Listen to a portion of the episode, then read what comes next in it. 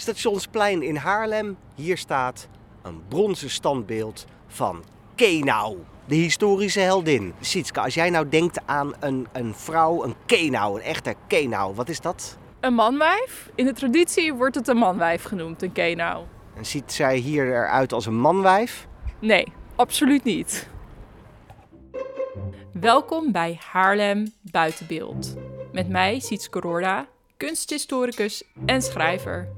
En met mij, Marius Bruin, erfgoedspecialist en theatermaker. In deze serie gaan we op zoek naar beelden die eh, buiten staan in Haarlem. Kunstwerken in de publieke ruimte. Ja, dat eh, zeg ik.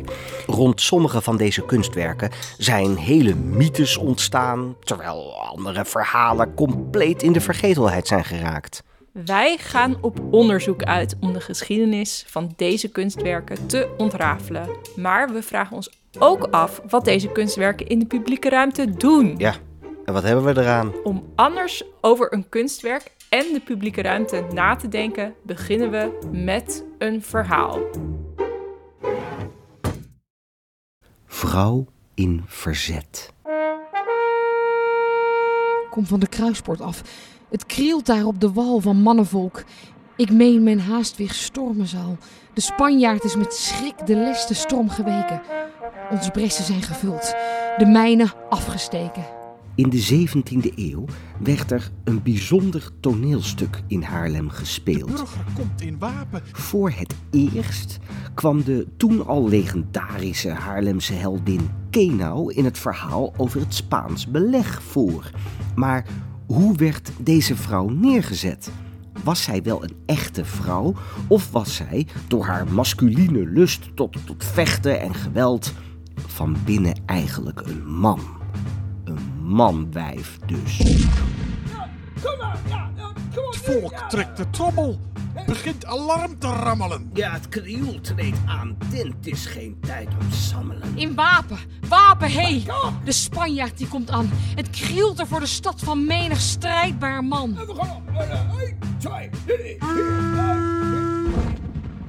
Ha, waar ik ook een man, ik zou mijzelf doodvechten. Wel hoe? En mag een vrouw haarzelf ook niet richten tegen zulk een tiran? Hoe suf ik dan? Oh nee, ik heb flauw niet, maar verkloek. Ik loop mee naar de wal. Ik maak van mijn rok een broek. Het mannenhart, dat geldt. En niet de dracht van kleren. Dus ben ik opgeschocht, geharnast om te keren.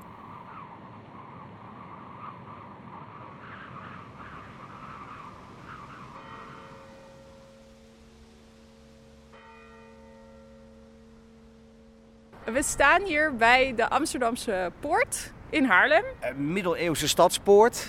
En wat doen we hier? Eh, nou, als je de poort uitgelopen eh, komt, er rijdt hier ook veel verkeer omheen. Hè? Het is nog steeds wel een soort toegang tot de stad.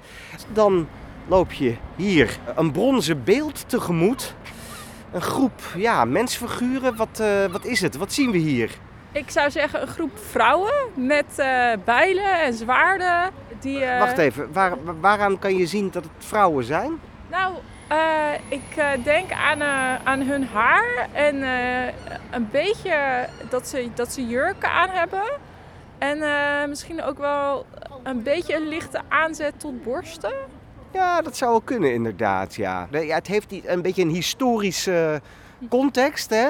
Ja, in de middeleeuwen droegen mannen misschien ook wel lange gewaden. En ook lang haar. En misschien ook lang haar. Je weet het allemaal niet, hè? Dus het is moeilijk. Maar laten we eens even kijken wat erop staat.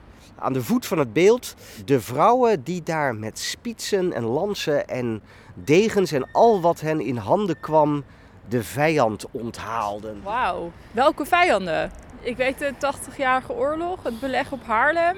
Nou ja, dat is waar dit over gaat inderdaad, ja. En nou ging natuurlijk het bekende verhaal dat tijdens dat Spaans beleg, dus toen Spaanse troepen hier de stad aanvielen, aan het begin van de 80-jarige oorlog, dat er een groep Haarlemse vrouwen geweest zou zijn. Onder leiding van Kenau. Ja, precies. De bekende Kenau, die, eh, ja, die ook met een soort vrouwenlegertje die vijanden tegemoet traden. Ja, dat, dat zien we hier duidelijk. Hè? Het zijn, hoeveel zijn het er eigenlijk? Een stuk of vier? Vijf? Vijf. Ja, vijf. Eh, vrouwen dus. Nou, zwaar bewapend. Eh, wat staat hier? Ja, hier onder deze, nou daar staat het dus. Onder deze een vrouw die een manshart had. En dat is genaamd Kenau Simonsdochter Hasselaar. En dat is een tekst die ook uit die tijd komt, Ja, uit Kenau's dit, dit, tijd? is een, dit is een oude brontekst inderdaad eh, waar we haar van kennen. En zo zie je dus meteen hoe zij in oude teksten wordt aangeduid. eh, namelijk als een, ja, een vrouw met een mannenhart. Hè, het, Ja. is, het is een vrouw, maar ja, ja, ze vechten met wapens en dingen. Dus dat kan natuurlijk ook niet, dat is niet een echte vrouw. Nee, Het is ook een beetje een man. ja. Ja, Hè? Want dat kan natuurlijk niet. Dat het zomaar vrouw gaat vechten. nee. Eh, ja, dat, eh, ik weet niet of ik het daarmee eens ben. Maar Nee, ik ook niet per se. Maar blijkbaar in de 16e en 17e eeuw was dat, was dat toch het beeld. ja, En ik denk dat dat beeld ook heel lang bestaan heeft. Ja, wie van deze vijf vrouwen is dan, is dan Kenau? Hè? Dat, dat kunnen we eigenlijk niet eens goed zien. nee. Het gaat eigenlijk echt om de groep hier. Ja, Het is eh, een groep stoere vrouwen met bijlen en, eh, en zwaarden, zoals ik al zei. En eh, haar in de wind en een vlag. staat er ook aan de achterkant nog een tekst van wie heeft dit gemaakt?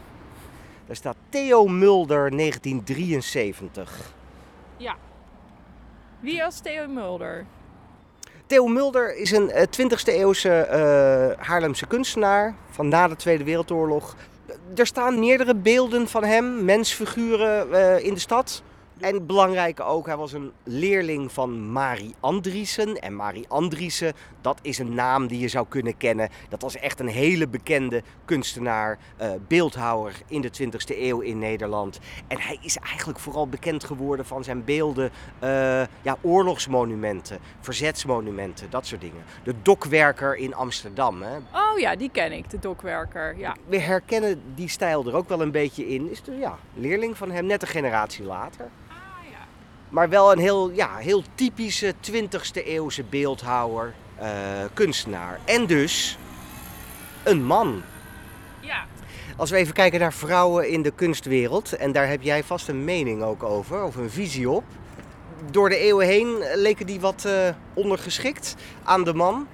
Ja, er zijn ook in Haarlem veel meer, dat heb jij volgens mij ook uitgezocht, veel meer beelden van gemaakt door mannen dan beelden gemaakt door vrouwen, toch? We pakken even de cijfers eh, erbij.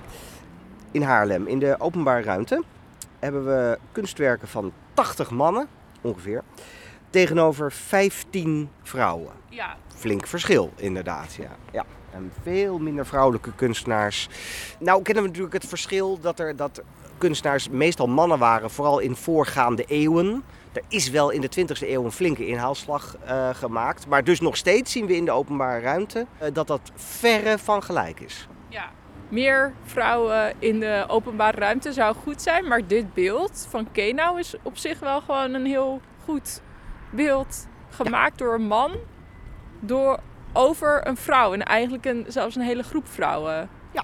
Die Ja. er zelfs ook een beetje, ja, waarvan je niet eens precies kan zien of het wel vrouwen zijn. Want het, is een beetje genderneutraal zelfs, dit beeld. Nou, inderdaad, ja.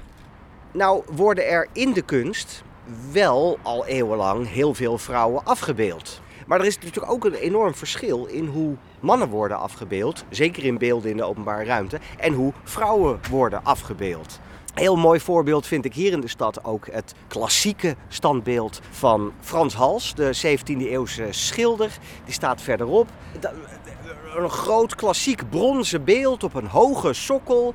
Die man die staat daar trots als kunstenaar zo te zijn.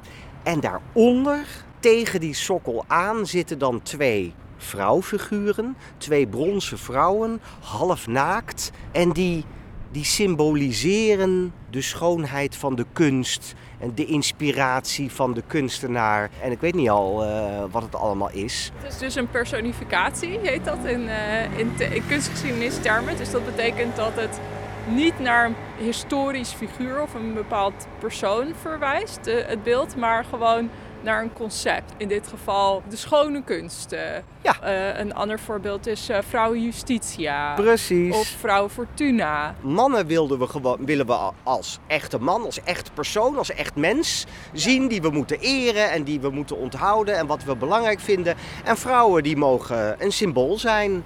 En dan het liefst ook wel lekker met ontblote borsten. En, want dat is natuurlijk veel beter voor een symbool. Ja, dus dan is meestal is dat dan in een eh, Griekse kleding. Die, die doeken die hangen er vaak eh, heel begeerlijk rond het lijf. Ja, en die worden door de wind gegrepen. En dat het lekker strak ook, dat de vormen goed te zien zijn. Precies. Want dat, dan is het pas een goed symbool. Dan snap ik echt, oh ja, dat is justitia, dat is rechtvaardigheid, dat is... En hier is eigenlijk ook de, de wind doet ook heel veel. Want we zien wel eigenlijk de lichamen van deze groep vrouwen. Ja, bij dit beeld, we zien wel wapperende, wapperende kledingstukken. Maar ik heb niet het gevoel dat, dat er dan bevallige lichamen eh, heel eh, sexy te zien zijn. Nee, ik heb juist het gevoel dat er juist hele sterke vrouwen die... eh, nou ja, ze staan ook echt eh, breed. De vijand tegemoet tredend. Ja, ja, ja, ja. Blijft de vraag, moet een beeld van Kenau, een heldin van de stad, nou niet toch gewoon door een vrouw gemaakt worden? Ja, eigenlijk wel. En sinds tien jaar is dat er ook. Want dit is alweer het oude beeld van eh Kenau. We hebben nu een beeld gemaakt door een vrouw.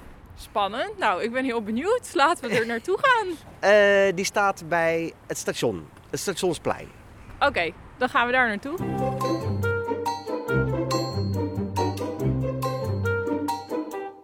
Hier hebben we het stationsplein. Het treinstation is eigenlijk ook wel een soort stadspoort. Hè?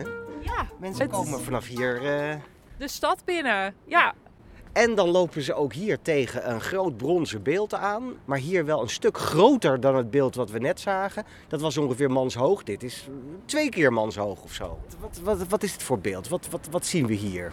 Eh, een vrouw en een man eh, die rug aan rug staan, kijken richting het station. En eh de opvallendste is dat ze 17e eeuwse kledij aan hebben. Ja, het is, eh, ze zien er heel historisch uit. Hè? Dat zie je meteen. Ja, Ja, die vrouw heeft een soort, wat is het? Een soort corsetachtig ding. Die man heeft een grote hoed op. ja en eh, mooie laarzen. En hij heeft een speer. En zij staat op een zwaard. Kenau en Ripperda. Ri- eh, Kenau, dat zegt mij iets. Ripperda, compleet niet. Vertel. Nou, laten we anders even het bordje lezen wat erbij staat. Want dan kunnen we even zien, inderdaad. Als je hier langs loopt, wat, wat, wat voor informatie krijg je dan? Wigbold Ripperda en Kenau Simonsdochter Hasselaar. Door Graciela Curelli. Dat is de, de kunstenares. Bele- beleg van Haarlem, bla bla bla. Kapitein Wigbold Ripperda was door prins Willem van Oranje aangesteld als militair commandant en gaf leiding aan de verdedigingsmacht van de stad. Aha, nou, de legeraanvoerder, ja, van, van overheidswegen. Ja, dat bestond toch niet toen, want de 80 jaar, daar waren ze nog voor aan het vechten. Ja, ja, eigenlijk was die o- het was niet echt de officiële overheid, dat was juist het hele ding. Ja, Ja. oké. En eh, wat was de relatie tussen eh, Ripperda en Kena? Want ze staan zo rug aan rug. Eh, wat deden ze samen allemaal? Niks waarschijnlijk. Er was waarschijnlijk helemaal geen relatie tussen deze. Ja, ze vochten allebei tegen Spanjaarden, maar of ze dat actief samen hebben gedaan, waarschijnlijk kenden ze elkaar niet eens. Maar Haarlem was toch heel klein, denk ik, in die tijd. Want dan zagen ze elkaar toch wel eens in de straat of zo. Ja, dat is waar. Ja, en Kenau, als zij inderdaad zo berucht was dat ze als vrouw meevocht, dan had hij daar op een gegeven moment ook wel van gehoord natuurlijk. Dat denk ik ook wel. Dus Ondertussen zijn er twee vrouwen met rolkoffertjes die naar het beeld zitten te kijken. Ik denk dat dat toeristen zijn. Zien ze er zo uit? zo zien ze eruit. Volgens mij gaan ze een eh, weekje Haarlem doen. Ze lezen het bordje wat bij het beeld staat. Kijken nog even omhoog. Oh, ze maken een foto. Ja. En nu lopen ze naar de overkant, naar het hotel. Ja, nee, dat zijn toeristen. Ja, het is wel een populair beeld, hè? Dat, eh, er is eh, best wel veel eh, mensen die er even een foto van maken, die er even bij stilstaan. Die even kijken, wat is dit? Wie zijn deze mensen? Ja, dit beeld valt hartstikke op. Je kan er letterlijk niet omheen als je de stad inloopt. Ja, want we moeten misschien eventjes het stationsplein Eh, je hebt dus het station Haarlem. Nou, dat is een heel mooi oud begin 20e eeuw station. En dan heb je het plein waar de bussen komen. Dus er is hier heel veel ruimte. En dan heb je alleen maar dat beeld, dat enorme grote beeld hier. Deze twee reizige figuren die hier staan, ja. Dan weet je eigenlijk ook direct welke hoek je uit moet lopen om het centrum in te lopen van Haarlem. Ja, daar, daar waar, waar die mensen in dat eh, historische kostuum staan, daar ligt de oude stad. Ja, Duidelijk, duidelijk teken. ja precies. Laten we een paar stappen naar achter doen en het beeld wat iets meer van afstand bekijken. Dit beeld doet mij heel erg denken aan Hollywood. Eh, Hollywood, Ja, Hollywood. films. Ja, films uit de jaren 30, 40. Ja, eh, van die avonturenfilms met Ja. Errol Flynn. Met piraten, met eh, cowboys. cowboys. Die ripper daar staat eigenlijk wel als een soort stoere cowboy zo, Of- met die of- grote hoed. Of met een Ro- Robin Hood. ja, weet je wel? Ja, ja. Zo. En Kano staat er als een soort Maid Marian naast. Eh, historische kostuums. Precies, helemaal dat. En ze kijken ook inderdaad een beetje stoer eh, in de richting van de horizon. Ja. En ze gaan samen een avontuur beleven. Ja. En waarschijnlijk is er ook nog een affaire. Ja. Liefdesaffaire. Ja, want- Het is uh, groots en meeslepend. Ja, want het, het zijn een man en een vrouw. Ja, En die gaan dan zoenen met elkaar. Dat, dat moet. dat kan niet anders. Nee, inderdaad. Ja, je ziet het ook hoor. Hij, hij heeft er nu al zin in, zie je? Dat Ja. kan je gewoon... Nee, echt waar. Ja. Ja. en zij doet... eh, wat is zij aan het doen eigenlijk? Zij Ze frummelt aan haar haar. Zij is haar haar nog even goed aan het doen voor de strijd. Ja, en Dat voor, is heel de, belangrijk. en voor het zoenen daarna ook. Ja, precies. Ja. Je moet er wel Na goed de uitzien. Ja. Ja. dat is eigenlijk ook nog wel een ding. Dat is misschien ook omdat waarom het mij aan Hollywood doet denken. Is dat deze mensen zien er ook echt enorm goed uit. Als je naar de portretten van Kano kijkt, wat ik mij daarvan kan herinneren, dan zie je voornamelijk gewoon een enorm potig wijf, wat oudere vrouw. Eh, robuust, inderdaad. Eh, Het is wel grappig, want we kennen natuurlijk verschillende oude afbeeldingen van haar. Ze is niet heel fors hoor. Op die, eh, ze kijkt wel streng, maar ze is niet heel fors op die afbeeldingen.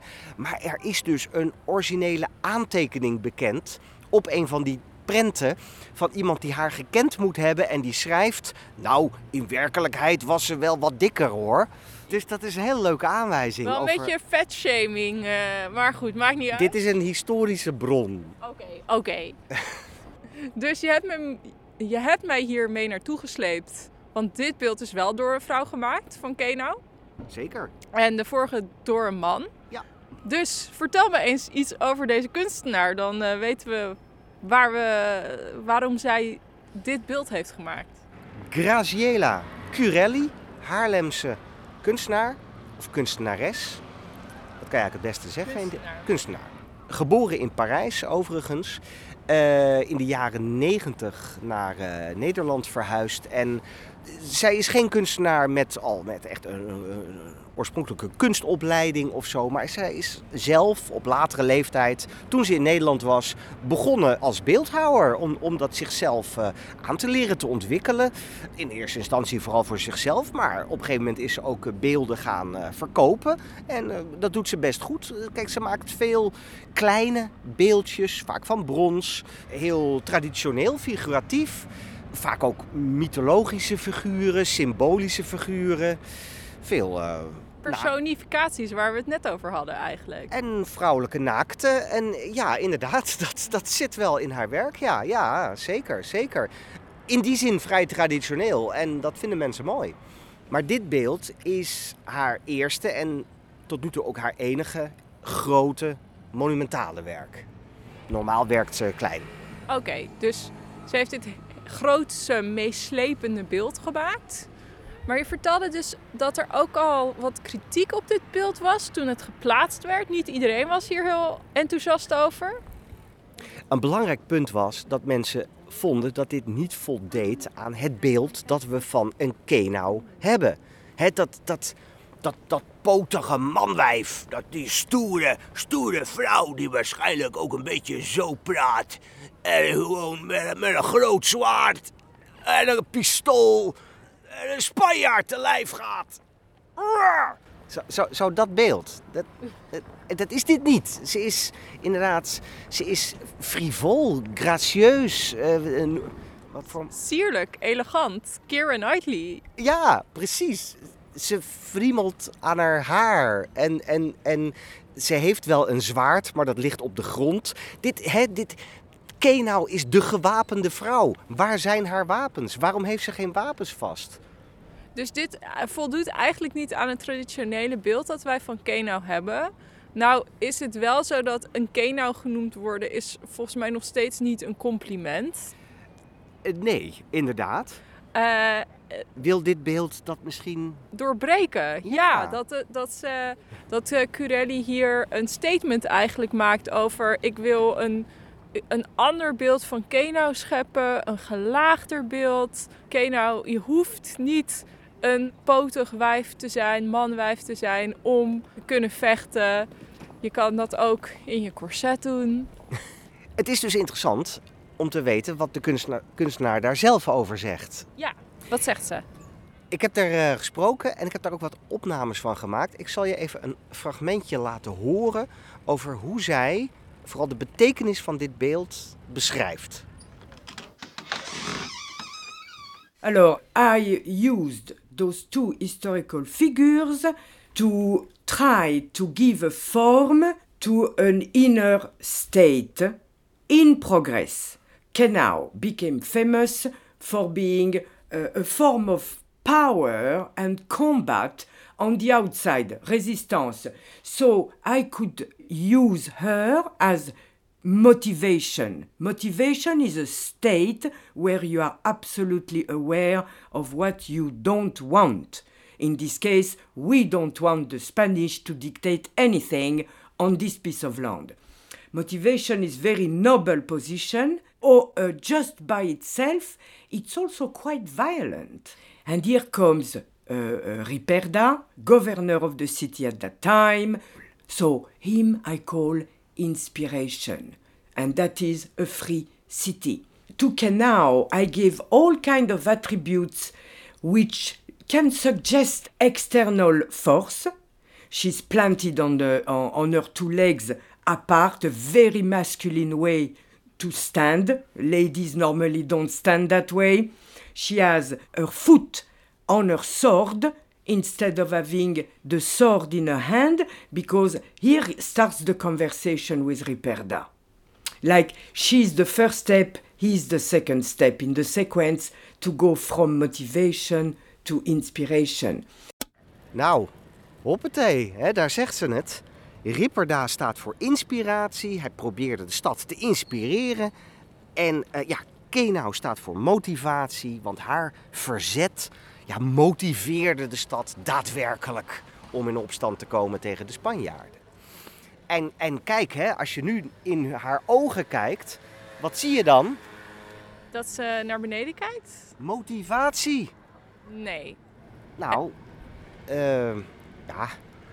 En ze zit niet zomaar aan haar haar te frummelen. Nee, ze doet haar haar alvast goed voor de strijd. Zodat ze straks echt keihard ten strijde kan trekken. En dat doet ze ook goed voorbereid. Hè? Kijk, ze heeft een tasje vast en een veldfles. Dus ze heeft eh, gewoon fourage, eten en drinken. En dan zo direct, dan, dan, dan pakt ze er zwaard van de grond. En dan kan ze ten strijde trekken. En die speer die hij vasthoudt, dat is haar speer. Dus die houdt hij even voor haar vast. Hè? Hij is eigenlijk haar assistent. En dat gaat hij dan aan haar geven, zodat zij als grote heldin en de grote motivator hè, te- ten strijde kan trekken. Dat is dat, is dat verhaal van, van, de, van de kunstenaar. Zie je dat? Nee.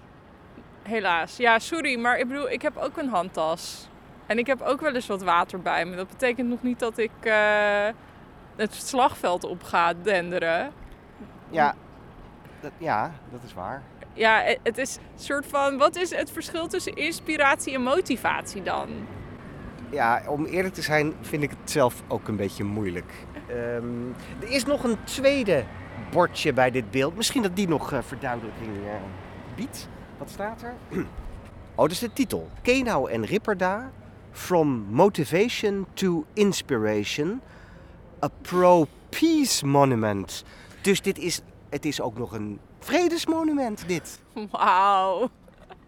Nou, eh, dat had ik er helemaal niet uitgehaald. Dat dit monument of een, dit, deze sculptuur ook nog een monument voor de vrede eh, wil zijn.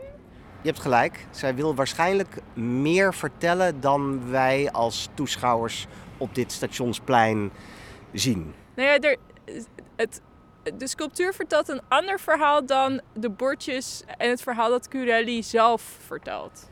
Ik vind het wel interessant om dit beeld te vergelijken met een ander beeld van een andere vrouw in het verzet.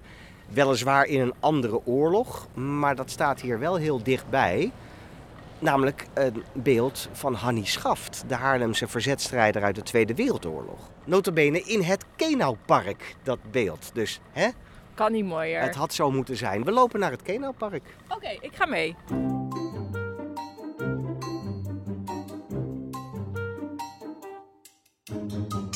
Keno Park is natuurlijk een mooi, monumentaal park. Prachtige villa's rond een grasveld, oude bomen. En midden op dat grasveld een kunstwerk. Hannie Schaft, ja. We staan er nu recht voor. Zo, hoe ziet dit beeld eruit? Vrouw in het verzet, 1940, 1945. Hannie Schaft staat op de sokkel. Ja. Dan eh, zien we eigenlijk weer een bronzen beeld. Eh, en deze lijkt eigenlijk meer qua stijl op eh, het werk van Theo Mulder. Dus eh, wat abstracter, minder realistisch, zoals het beeld van zo net van Curelli. Ja, we zien ook haar gezicht niet. hè. Of het is een, het is een, we zien een hoofd, maar niet de details van ogen, neus. Ja, Nee. en we zien in, midden op het beeld een vrouw met wijdgespreide armen. En die is twee dikke plakken. eh, We weten niet precies wat dat is, maar is, eh, lijkt ze uit elkaar aan het duwen te zijn of tegen te houden. Ze duwt dingen omver. Of Ja. zo, hè? Er zit een enorme beweging in dit beeld. Laten Ja. we er een beetje omheen lopen. Met kracht duwt ze die, die dingen eh, aan de kant alsof ze... ja, het gaat over de Tweede Wereldoorlog, verzet. Alsof ze het fascisme persoonlijk omver aan het werpen is. Ja? Ja of dat ze het zich ja, tegen de nazi's aan het verzetten is. Dat het natuurlijk die tijdens de Tweede Wereldoorlog dat al het dat fascisme, dat die donkerte, dat is, komt allemaal op je af. En zij probeert daar doorheen te breken. Ja, zeker. En het is wel echt een, eh, het, we zeiden een portret van een vrouw. Ze heeft een jurk aan die eh, op knielengte valt. Het is wel echt een, een portret van een jonge vrouw. Hannie Schaft was natuurlijk ook een studente Ja. eh, tijdens de Tweede Wereldoorlog. Kenau was ergens in de 40, denk ik, uit mijn hoofd, tijdens het Spaans beleg. Dus er zit sowieso een leeftijdsverschil tussen deze twee vrouwen. Ehm, wat ik heel interessant vind bij dit beeld, als we weer even naar de voorkant lopen. Ja, Kijk naar het bordje. Er staat Vrouw in het verzet. Titel van het beeld. En daarna pas Hannie Schaft. Dus ja, het is een beeld wat Hannie Schaft verbeeldt. Maar het, het, het kan ook een andere vrouw in het verzet zijn. Ja, en de jaren die erbij staan, dat is ook, zijn de oorlogsjaren. Het is niet Hannie Schaft hoe lang zij leefde. Nee, precies. 40, 45. Dus dit gaat veel algemener over vrouwen in het verzet tijdens de Tweede Wereldoorlog. En dit beeld is ook gemaakt door een kunstenaar, zelf een vrouw, Truus Overstegen heet ze, die zelf ook in het verzet zat. En zij was een, een, een kameraad van Hannie Schaft in diezelfde verzetsgroep. Wauw, dus, want we hadden het al eerder over dat, je als, dat het goed is om zoveel mogelijk het perspectief te hebben van de persoon die je portretteert. Of dat dat heel, heel goed kan zijn om je in te leven. Maar deze persoon, Truus Overstegen, die was zo dicht bij Hannie Schaft als je kan zijn. Daarom is het zo bijzonder en vind ik ook zo goed dat dit beeld eh, hier staat. Direct na de Tweede Wereldoorlog was er nog niet meteen een vraag om een herdenkingsmonument voor het eh, eh, Haarlemse verzet. Dat kwam een beetje in de jaren 70 en toen zijn er wel verschillende ontwerpen gemaakt. Door mannen overigens, die niet zo heel goed ontvangen werden. En al snel kwam er de roep van, ja, eh, zeker als het een monument voor Hannie Schaft wordt, moet dat niet een vrouw zijn? En ja, eh, door verschillende mensen werd al gezegd, ja, dan moet dat die Truus Overstegen zijn. Dus dat, is, dat was eigenlijk gewoon een puzzelstukje dat precies op de goede plek viel. Maar het kwam niet vanzelf. Daar kwam toch echt nog wel wat druk vanuit de kunstwereld, eh, onder andere, om dat voor elkaar te krijgen. En wanneer is dit beeld gemaakt? In 1982 is dit beeld uiteindelijk op deze plek onthuld. Wel goed om te vermelden, overigens, is dat dit beeld hier in dit park ook de plek is van de jaarlijkse Hannie Schaft herdenking. Hè, waar dus nog altijd eh, verzetstrijders uit de Tweede Wereldoorlog worden herdacht. Maar wat tegenwoordig ook vooral een evenement is die, ja, die aandacht wil besteden aan verzet tegen overheersing, onderdrukking. En daar, daar speelt dit beeld dus een actieve rol in. Oké, dus en daarin staan dus de vrouw in het verzet staat dus centraal bij die herdenking eigenlijk. Absoluut. En dan, dan is het hier een enorme bloemenzee om dit beeld heen. En eh, de afgelopen jaren werd het beeld bijvoorbeeld bij eh, Internationale Vrouwendag, 8 maart, ook versierd, geloof ik. En ja, mensen doen dingen met dit beeld. Dus er is echt een, dit beeld hoort eigenlijk heel erg in de gemeenschap. Zeker. Eh. Oh, kijk. Lekker kopje koffie. Ja. Ja, Ja. voor mij. Oh, de café latte, alsjeblieft. Dank je wel.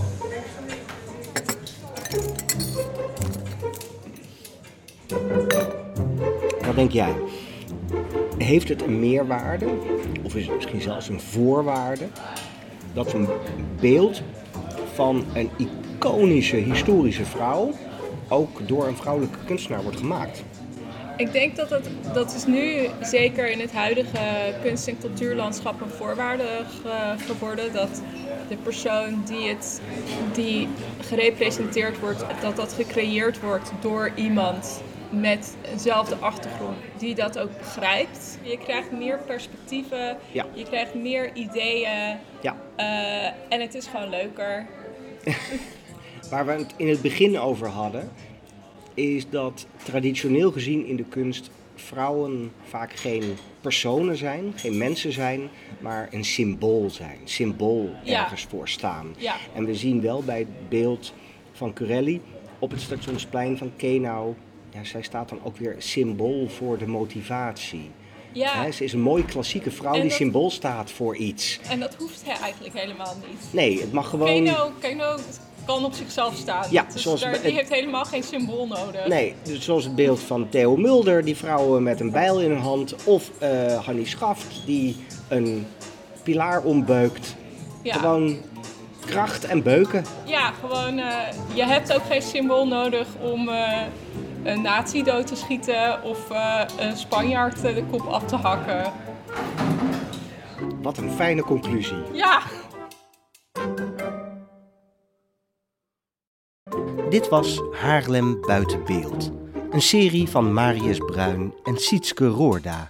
In samenwerking met kunstplatform 37pk. De toneelscène komt uit Herstelde Hongersdwang van Steven van der Lust uit 1660. Met stemmen van Merel Hutte en Imre Bésanger van Theater Kwast. Met dank aan de gemeente Haarlem en het Prins Bernhard Cultuurfonds.